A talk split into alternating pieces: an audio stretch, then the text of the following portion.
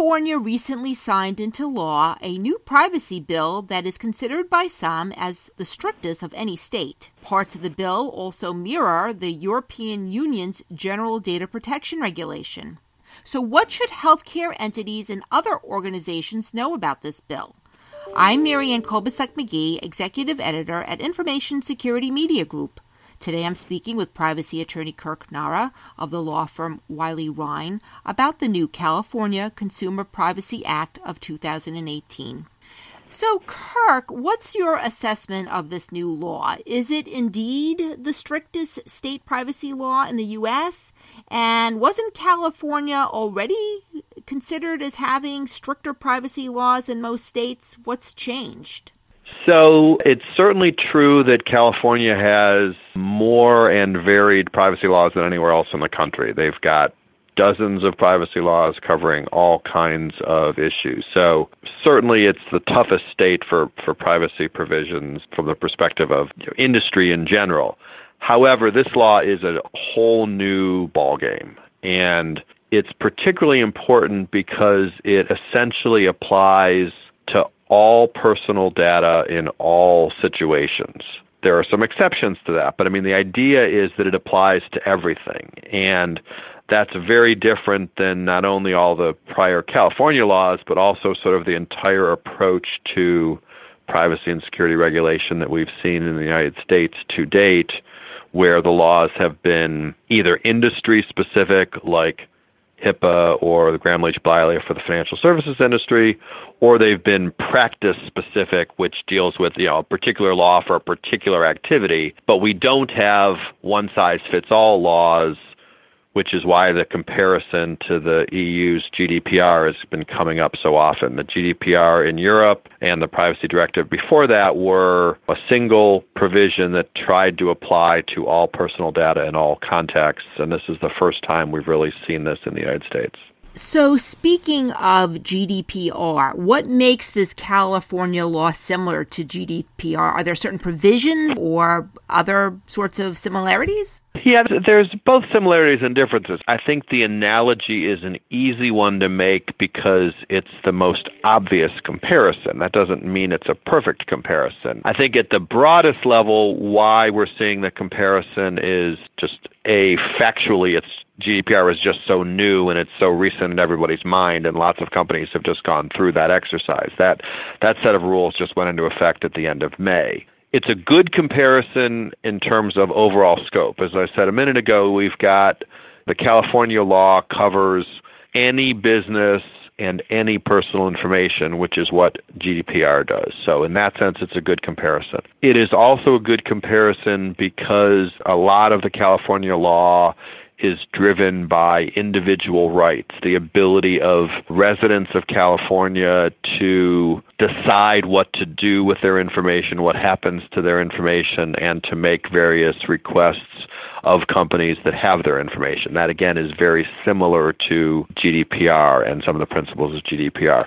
There are some differences. There are important differences on enforcement. We have less of an issue in California about things like data transfer. This, California isn't worried about data moving from California to you know Pennsylvania or from California to some other country, whereas GDPR is very concerned about data leaving the EU. So there are similarities and differences, but I think in terms of, you know, if people need a starting point to think about in the United States, GDPR might be the best place to start, but at the same time, you really need to focus on the, the specifics of the California law.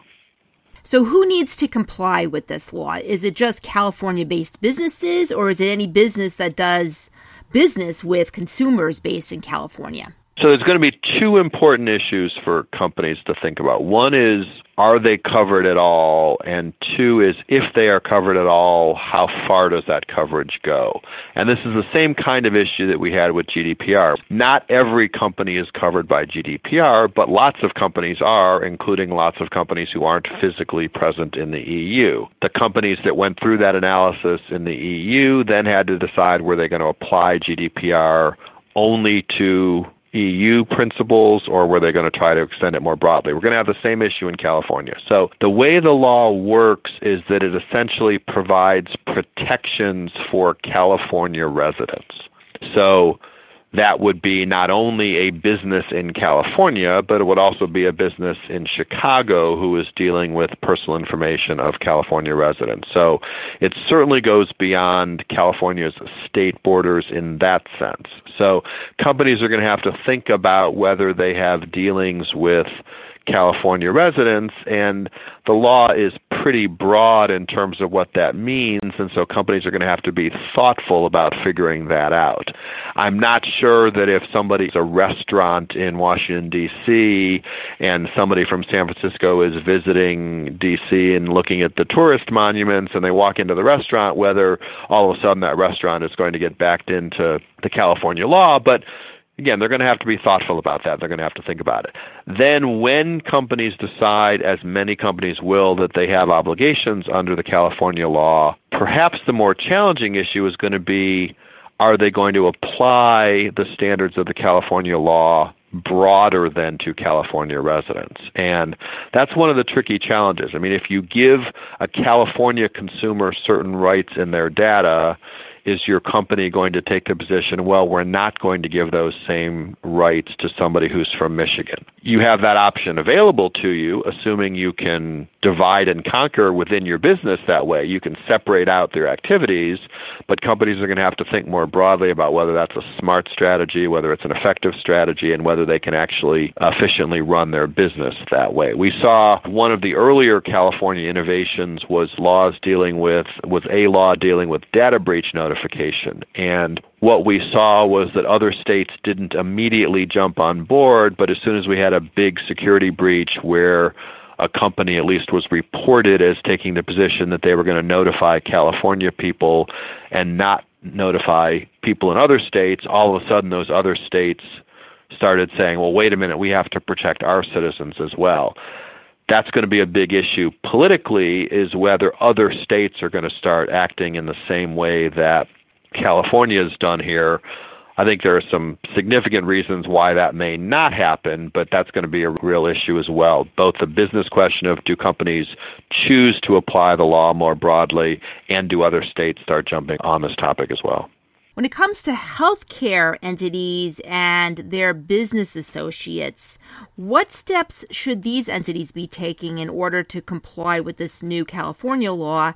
And how does this law differ from what they need to be doing anyway under HIPAA? A couple of things that are going to be important for that calculation. And let me be clear up front that a lot of the things that we're talking about today are still very much open issues. The California law was passed in a kind of a crazy set of set of circumstances. There was a ballot initiative under California law that was about to be put on the November ballot that was going to be a significantly stricter set of privacy controls applied broadly across the board in California. And lots of relevant industry and lots of other folks were nervous about the California ballot initiative, and so there was a very last minute pressure to pass a law as an alternative to the ballot initiative, and that's what happened on a very fast deadline. So this law, despite how broadly it applies, was written very quickly and passed very quickly with very little discussion and very little analysis. And so we have lots of open issues that we'll be dealing with over the next few months before this law goes into effect in January of 2020.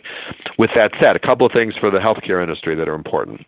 First of all, the law seems to exempt covered entities for protected health information, meaning the information that is already protected by HIPAA when it's held by covered entities. So there is the intention to have that broad carve out. Now, that obviously will, will remove many healthcare entities and some of the information they have. It doesn't exempt them from employee information. It doesn't exempt them from somebody has information that's not subject to HIPAA, that's not about their patients or whatever. But that's going to be a big, big piece of this. It is completely unclear whether this law also exempts business associates. You could read the words in a couple of different ways one of which would exempt business associates, one of which would not, and we don't have an answer to that. So that's going to be a big issue. I would expect either some guidance or a legislative amendment to deal with that, but we don't have that yet. Then you also have the enormous range of healthcare information that is not subject to the HIPAA rules because of the quirks of how HIPAA applies that information generally will be protected under the California law so that companies that, that produce wearables or mobile apps or have healthcare websites that aren't connected to a hospital, things like that, where HIPAA may not apply, the California law will apply to protect that information.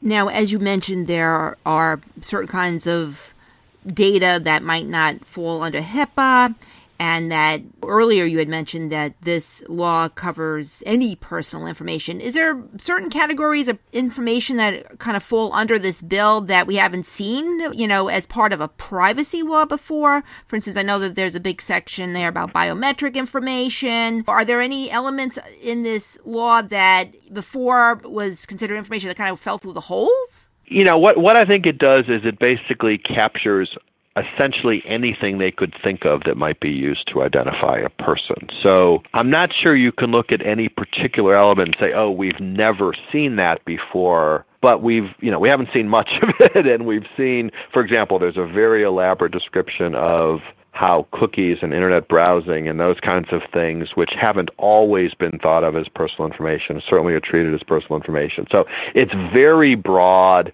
It does include some information that I did scratch my head about a little bit. For example, it, it uh, the law explicitly applies to olfactory information, which I guess means information about personal smells. And I'm not sure what we're going to do with that language, but it's a very, very broad definition of personal information with the idea of trying to regulate anything that a company could collect about an individual that either does or might reasonably identify that individual. Now, this California law doesn't take effect until January 2020. Does this give businesses enough time to comply? And also, can the law be potentially amended until then? And if so, what sorts of amendments might we expect? So, we're, we're seeing a couple of different things that are going to make this period between now and January 2020 really important. I would expect there to be significant pressure from all sides to change parts of this bill. One of the reasons that this law was put into place instead of the ballot initiative is that it's easier to amend a law than it is to amend the provisions of a ballot initiative just due to, again, quirks of California legislative process. So there will be pressure to change this law. There will be lots of pressure to change this law. Some of that pressure is going to come from privacy advocates. Other pressures are going to come from the industry side. I'm not sure where that's going to go. I could see almost anything on the table in changing that law. We are also going to see two other elements. There's a provision in the law that allows the state attorney general to issue guidance about the law, and there is the possibility of regulations under the law.